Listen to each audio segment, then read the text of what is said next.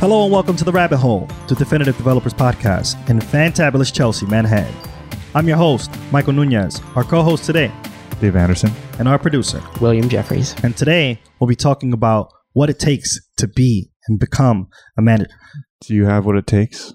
Do you have what it takes? We'll find out in just a second. But before we begin, we have a special guest today.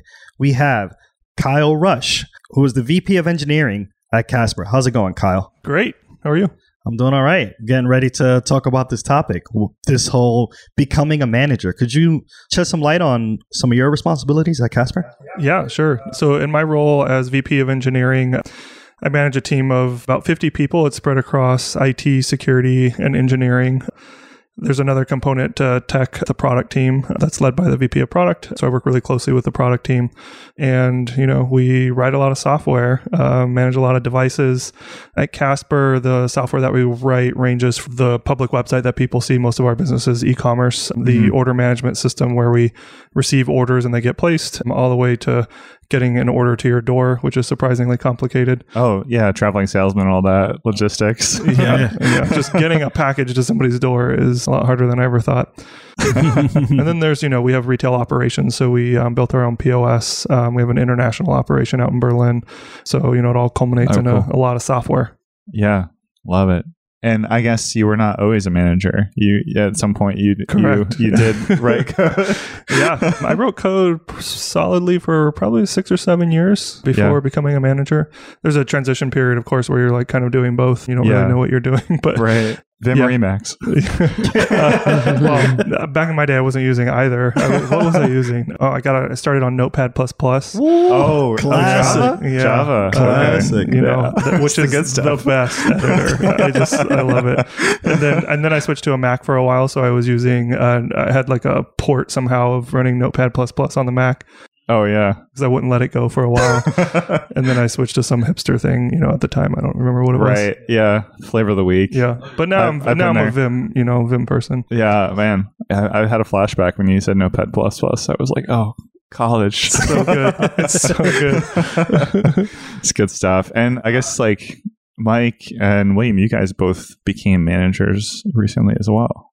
So this this is this yeah, is a thing. yeah. A couple of years ago, I started managing people. I'm uh, definitely not as long as the VP over here, but uh, but it's still a thing. It's still a thing. it's still a thing. Although you know, I'm not really purely a manager. I, I still code every day. You know, I would say like my primary responsibilities are delivering functionality, even Yeah. though management is eating up more and more of my life. as it goes. And I'm I'm not a manager, so I'm curious like what the paths are to be a manager. Right now, my path to being a team lead is having the current team lead go on vacation. Yeah. It's the way to do it. That's the way to do it. so I'm going to all the meetings and I have written 10 lines of code over the past two days. There you go. so I'm, I'm feeling shades of this. So yeah, maybe we could start off like talking about like what, what are some of the paths that uh, one can take to be, become a manager? yeah, so I'm sure there's like infinity paths to become a manager. it's like logistics. Yeah. the way that I talk about it with my team is there's a lot of like sort of basic skills as a manager that you need to use. And so I always try to encourage people to develop those and start thinking about it that way. And these are like really kind of basic things that we don't think of as engineers. I think Yeah. when you're an engineer and you walk into the office, you think my job is to write code, but you know, in reality, that's like such a small, I mean, not like micro, but like it's a small part of the overall picture. There's like communication, there's um, feedback, there's collaboration. Like, how do you collaborate with people? Right. A lot of those things get forgotten because we all just like love to dig into the code.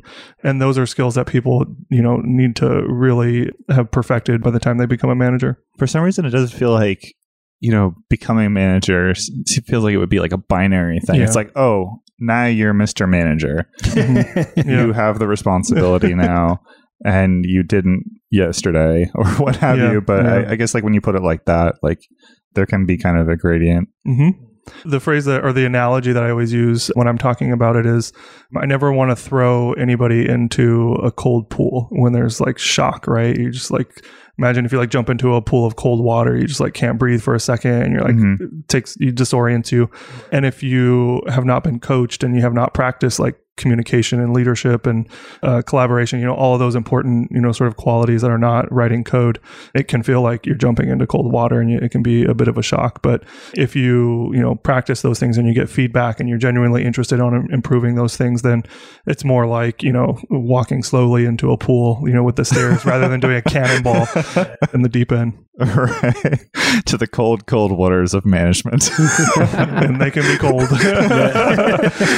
You're- yeah. Full of sharks. oh, shoot.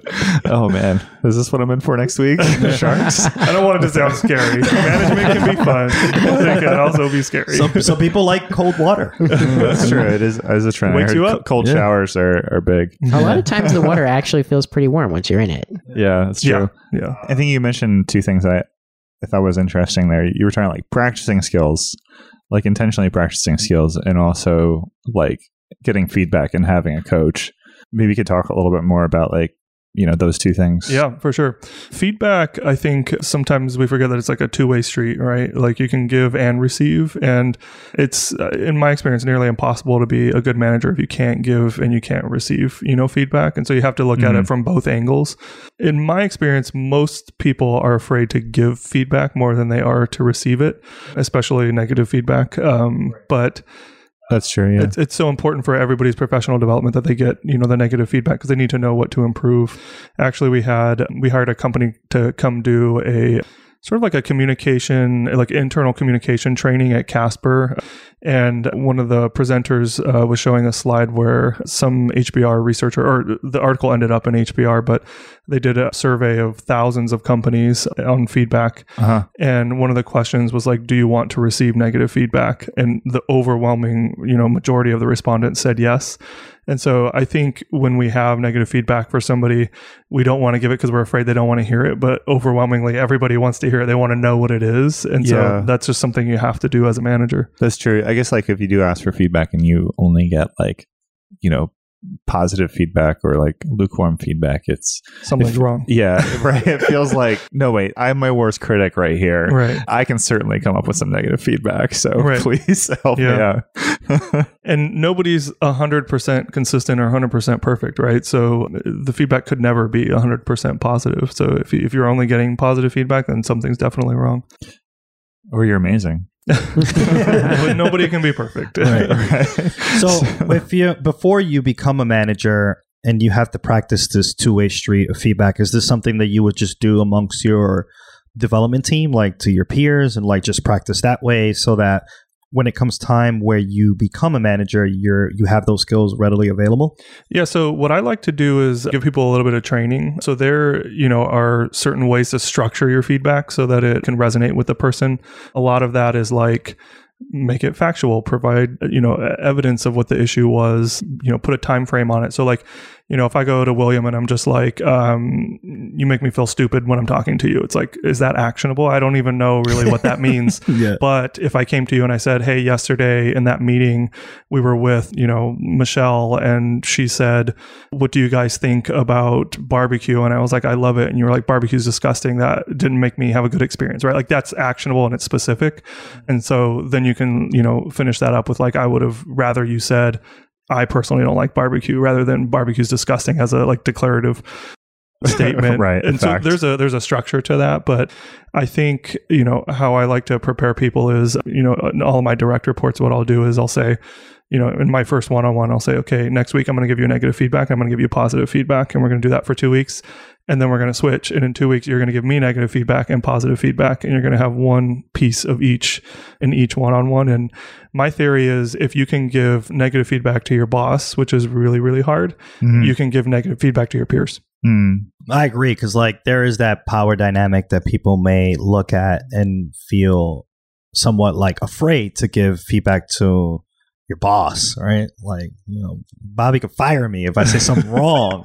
But like when that avenue is open to kind of practice that because it's good for you too. And I think when you mention that to your peers, then they will also use that as like a practice tool to get better at giving and receiving feedback. And to me, it's kind of like a safe zone. I know, like, when I'm asking a direct report of mine to give me negative feedback, they don't feel like it's a safe zone. But to me, I know that if they like misdeliver the feedback or, you know, they mess it up somehow or they say something they didn't mean, I can get over that because I've had a lot of experiences like that. Right. Mm-hmm. My fear is that if they don't practice it in that sort of safe zone, then when they go to deliver it to a peer, you know, it can bomb. But and nobody should be afraid that it's going to bomb. You just have to get over your nerves at some point and deliver the feedback. But- Right. That's part of being on a team is just having trust. exactly. Yeah, cool. So it sounds like I can't just read a book.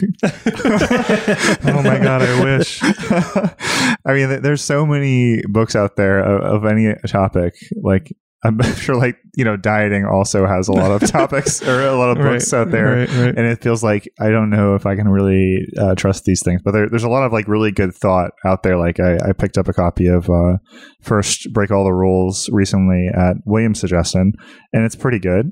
But it, yeah, there's a lot of information in there. Uh, so I think that that kind of makes sense Yeah. that you would you'd have to practice that. Totally. You know, practice breaking all the rules or, or what have you. You have to like make mistakes, I think. Like maybe that's another way to put it instead of um, breaking the rules. Sure. I- I just think that, you know, everything is so contextual and there's really like no checklists. I mean, there's like, you know, at Casper for my managers, I have a performance scorecard so they know like the broad areas that they need to be focusing on. But like it's okay to make mistakes. And the nice thing about making a mistake is you know what not to do next time. Sure. Which, yeah. if I ever wrote a book, it would be like my career is a pile of mistakes. Like that's that would be the title of it, and I would just list the millions of mistakes that I've made, you know, in my entire career. right. Um, but the nice thing is you learn, and so you know, some people have the advantage of having a mentor that they learn from, and maybe you can Right. From their mistakes. exactly. um, sometimes it works that way. Sometimes you have to learn from your own mistakes. Yeah, yeah, that's true. Do you have any books that you've you've enjoyed reading or uh, on management? On management, Yeah. I don't think so. Actually, just my own pile of mistakes. okay. nice. Yeah. Just I don't think I read a management book. No. interesting. Cool. Uh, I read HBR a lot, so they're not books, but they're like articles. I, uh, I guess that's like More more, digestible. Yeah, exactly. Sure. I think one of the books that I've read when I became a manager, the name of the book is called Team Geek by Brian W. Fitzpatrick and Ben Do you Collins want to start from the beginning of the thought? Yeah, uh, just don't remember. Oh, Oh, when you became a manager. yeah. When I became a manager, and I almost felt like I was ready to take that responsibility and not at the same time. I read a book called Team Geek by Brian W. Fitzpatrick and Ben Collins Sussman. And this book is very interesting is because it uses the example of developers who magically became managers, like their job called for them to be a manager of a particular team when they themselves weren't really like they were just trying to level up to be like they were trying to level up to be more like architectural centric or like just dealing with code. But oftentimes in a place of work they may ask you to become a manager and that could be really difficult for someone who who has been coding for as long as they have been coding. And management is fairly new. This book was very interesting in introducing that to individuals who magically became managers and what to do. And so when you say magically, do you mean like their title changed or like this over time their responsibilities grew and they became more responsible for like mentorship of the team and you know kind of managing the direction of things? I think it was the the latter where the title change called the title was changed to become a manager. Mhm. Like you can be a dev lead at a particular team, and then the next step is okay. Well, if you're going to, you know, be promoted, you're going to become a manager.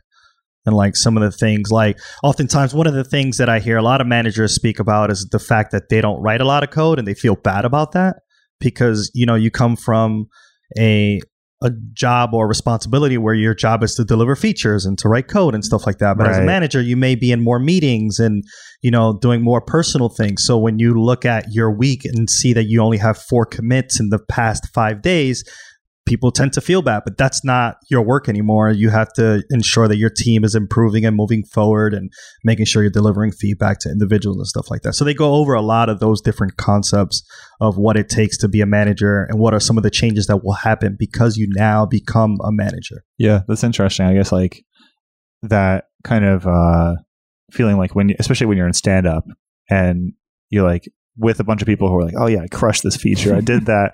It's like, oh well, well, I was in meetings all day. That didn't plan for that to happen, but it Yeah. happened. It, it's I think it's an important psychological change to make, like for you personally, because when you go from, um, I mean, I'm like fully transitioned out of this now. So I, you know, I used to love delivering features. Now I'm just like, hey, I didn't deliver anything this week.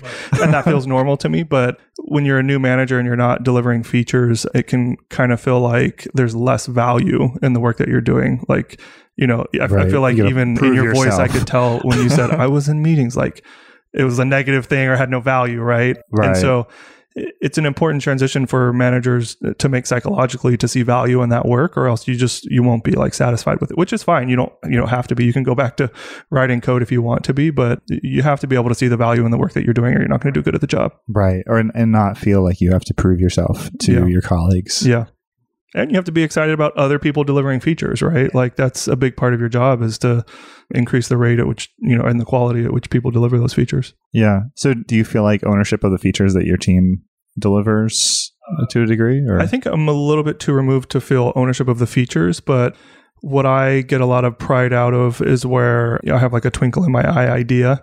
Like when I first came to Casper, we didn't have a content management system. We like any change on the website, an engineer would be involved in. So oh yeah, if sure. we were like, oh, make this a capital T or like add a period here, like that would be a ticket in Jira that Oh, somebody man. would solve, which is, you know, just debilitating for um, productivity. right. Change those legal terms.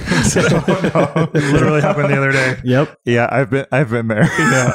and so you know we're on the process now to implementing a, a CMS and you know I cannot claim any credit for the quality of it or but like the idea of that launching and like how much it's going to change our engineers lives that's where I get a lot of value out of it yeah. you know the actual shipping of the features and how it performs and everything uh, the engineers you know should take credit for Cool. Yeah. What was your personal path to management? Oh, I wanted to bring this up because of the book title, which is something like you know you magically became a manager. Team Geek. Yeah. Oh. you magic, Team Geek, but you magically become Yeah. one. That's what it is. Oh man. Looking back on it, I think it was bizarre, but maybe it's not so bizarre. so I was just, you know, writing code at an agency, just pumping out websites for a bunch of clients. And I had the opportunity to go work on the Obama campaign. And I like had wanted to do it so bad. And then um, my friend who was at the agency that I was at went to go work for the Obama campaign and then just straight up asked me, Hey, do you want to come here? We don't have any developers. Like it's all outsourced right now. And I was like, oh, yes, I got to do it. So, you know, the leadership at the campaign was like, okay, can you be here in two weeks? And I had to relocate from DC to Chicago. And I was like, quit my job in two weeks and then relocate my life. I'm Yeah. going to do it. so I went out there and I was the first engineer, and nobody was like, Kyle, you're a manager. You're going to manage all these engineers. They were basically just like, okay, we need more uh, engineers. And I was like, "Ugh, guess I got to figure this out. So I just like started posting roles on the website, started doing interviews. I had really never done interviews, you know, at that point. I participated in a few, but I'd never structured an interview process. I'd never, you know, used a system to enter feedback. I had no idea how to evaluate candidates. And so I just, you know, made a ton of mistakes and figured it out eventually. And then when the people came, you know, I was like, I, I don't know who's mad. I guess I'll just be the manager without the title right. and you know then it just ended up like six months later it was like okay now you're officially the manager so Right. it was it was very bizarre and that's like a high high pressure environment. Like very like you're in the crucible.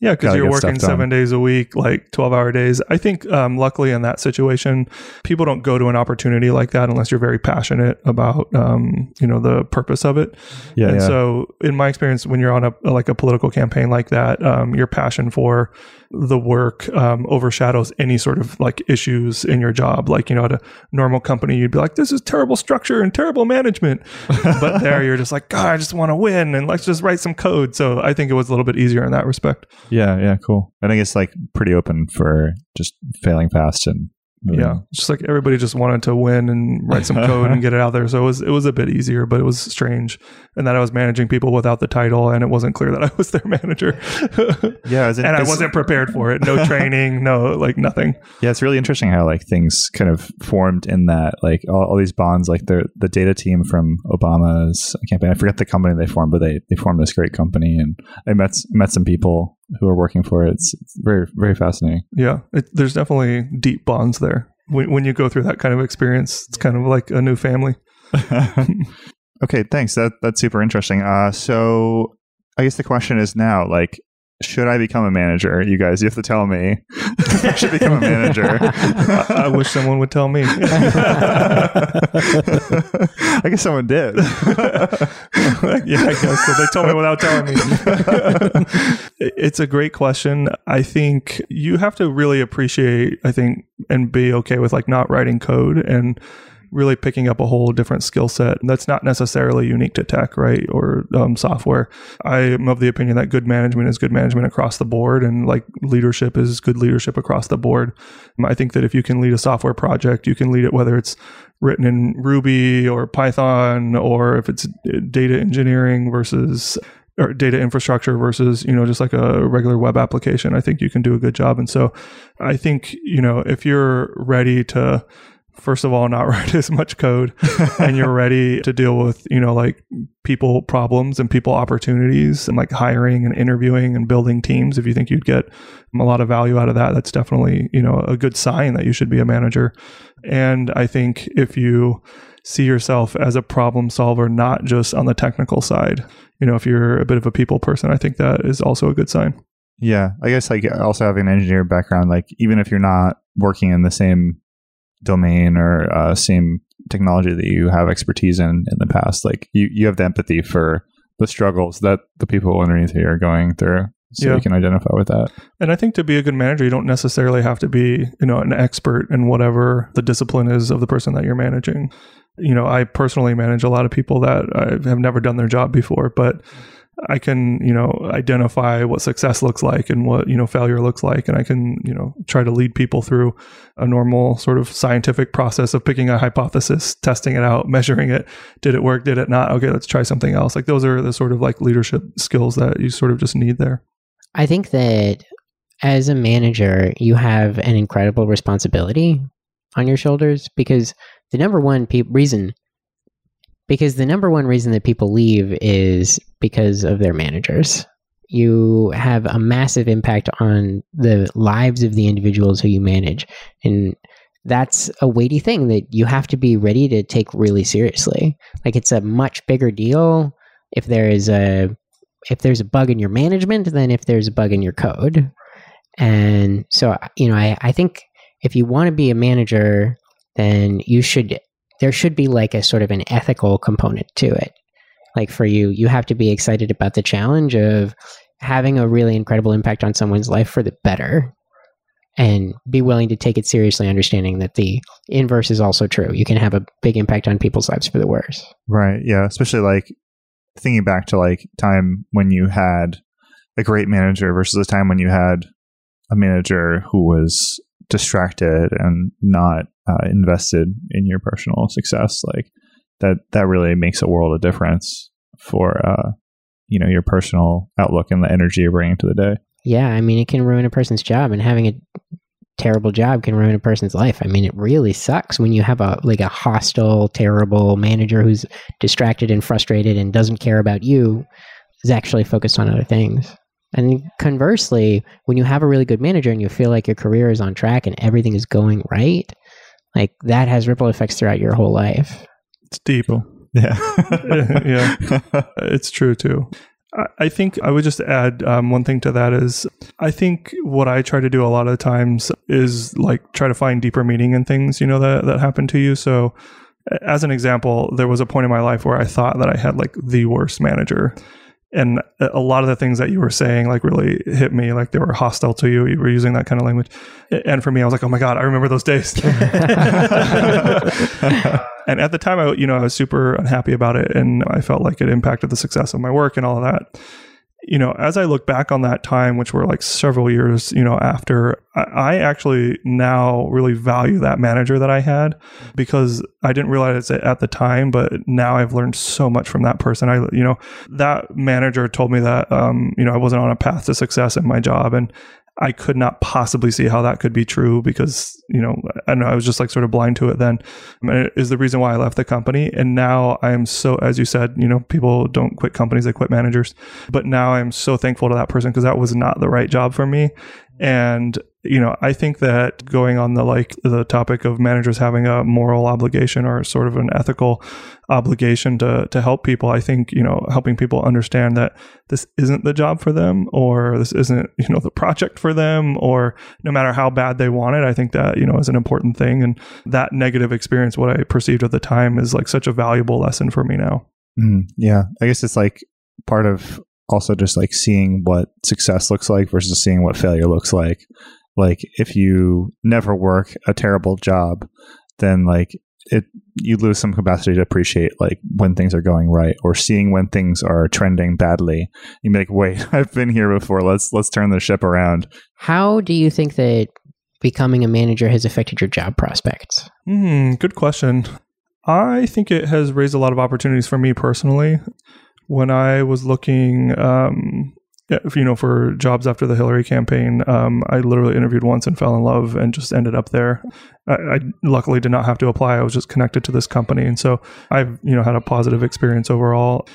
I think that you know there's probably arguments to be made that there are fewer job postings for managers and more for like IC engineers, which is makes sense because that's just the structure of a team, right? It's sort of a pyramid.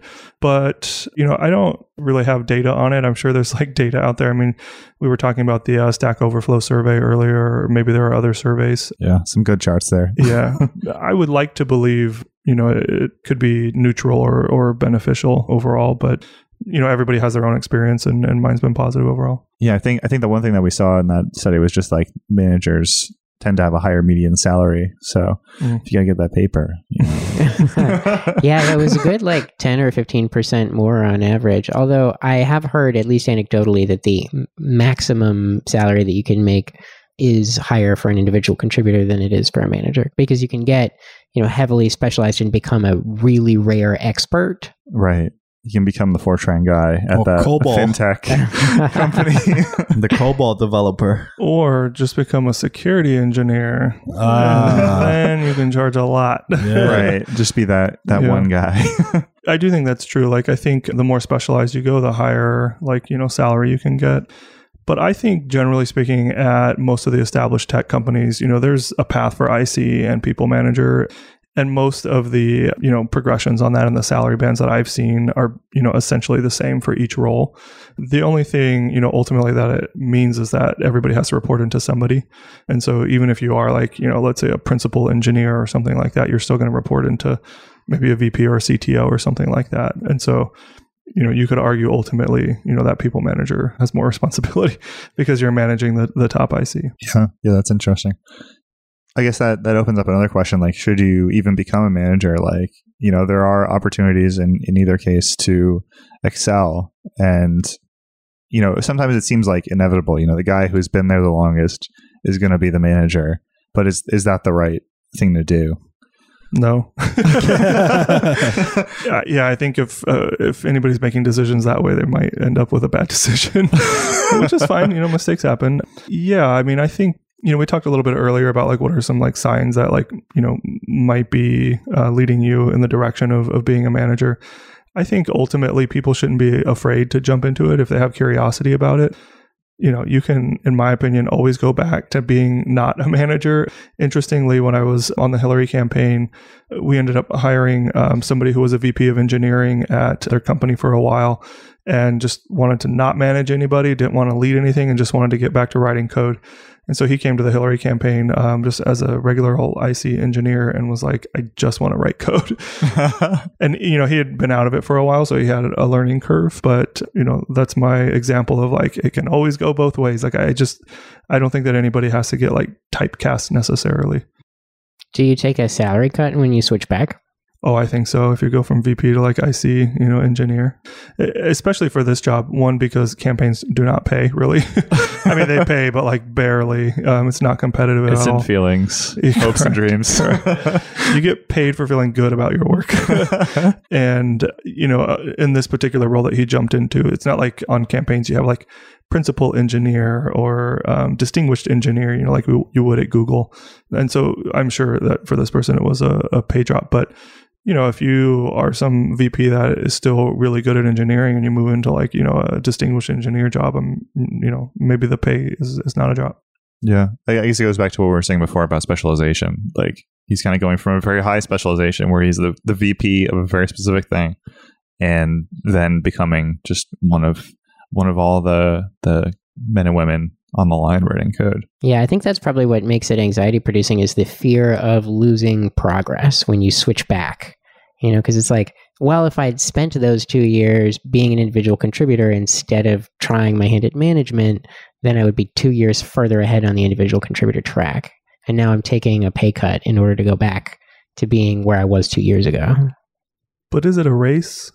I just I just don't feel like it's necessarily a race. I mean, you know, maybe I guess in the financial sense, if you're just trying to mass as much compensation as you can over your lifespan, but yep, that's the name of the game. I, I guess that is the name of the game. But to what detail are you like, you know, so affected by it? yeah, that's true. I, I lately have been like so impressed and just the type of people that sort of like change their profession really leave a, a sort of impact on me. And this happens a lot in software where you have people, in my experience, a lot of like, you know, financial industry people who then go to a boot camp and then, you know, start writing software. And good for them. I'm glad they did it. And a lot of them have found out that's really their true calling, right? So if you never try to be a manager, how could you know if it's, you know, not your pr- true calling? You know, those people weren't afraid to go into financial services. We interviewed somebody at Casper who had a PhD in pharmaceuticals Oh, wow. and, you know, is now writing code. sure. And Yeah. so, you know, if you look at it that way, it's like, well, that person went really far, you know, to, Right. to, you know, pushing the boundaries come- of human knowledge. back, you know, But but which one would you rather talk to at a cocktail party? the guy who's been a software developer for 20 years and never tried anything different, or the pharmaceutical PhD who Nah. now works at Casper? the latter. yeah. I think that's something that is especially interesting about like New York City tech too. I think there there's a lot of path into it, and that makes the people here very interesting. Like it's not like just doing text for tech's sake. You know, people feel passionate about it. Like I, I, I have friends who have made the transition from you know being a chemist to being a computer programming, a lawyer, even like you know, it's like wait, you're you're making the lawyer money. why, why do you want to write JavaScript? Great question. but uh, yeah, it, there's there's some prestige and and uh, it's a rewarding job. Yeah.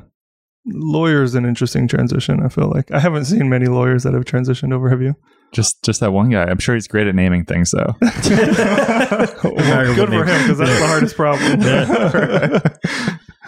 So, if somebody wants a great manager, maybe a VP over at Casper, how would they get in touch with you? I'm so glad you asked. this is probably not a surprise. Casper is a growing company and we're hiring. So, you know, if you're looking at either transitioning into management or, you know, switching management roles, um, we have uh, two roles that we just opened up on our website for management, and you can get to that at uh, casper.com slash jobs. There's one that's in San Francisco um, for connected devices, which is a very cool thing that we're going to get into, which is, you know, essentially smart products that'll help you sleep better. I can tell you more one on one, but it's kind of secretive for now. and the other one, which in many ways is just as interesting and, and challenging, is uh, an engineering manager for our fulfillment technology, um, which is once an order is placed, getting that package to your door, which, as we know, Amazon has made a whole you know incredible business out of, um, and it's, it's really hard and challenging. cool. Also, if you want to talk one on one, you know, hit me up on Twitter. I'm Kyle Rush. It's a very secretive name; you can't find me. At Kyle Uh, at Kyle Rush.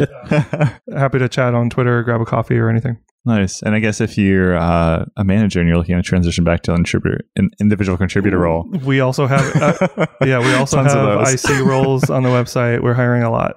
Cool. So, I yeah, check it out for sure. nice. Follow us now on Twitter at Radio Free Rabbit so we can keep the conversation going. Like what you hear? Give us a five star review and help developers just like you find their way into the rabbit hole. And never miss an episode. Subscribe now, however, you listen to your favorite podcast.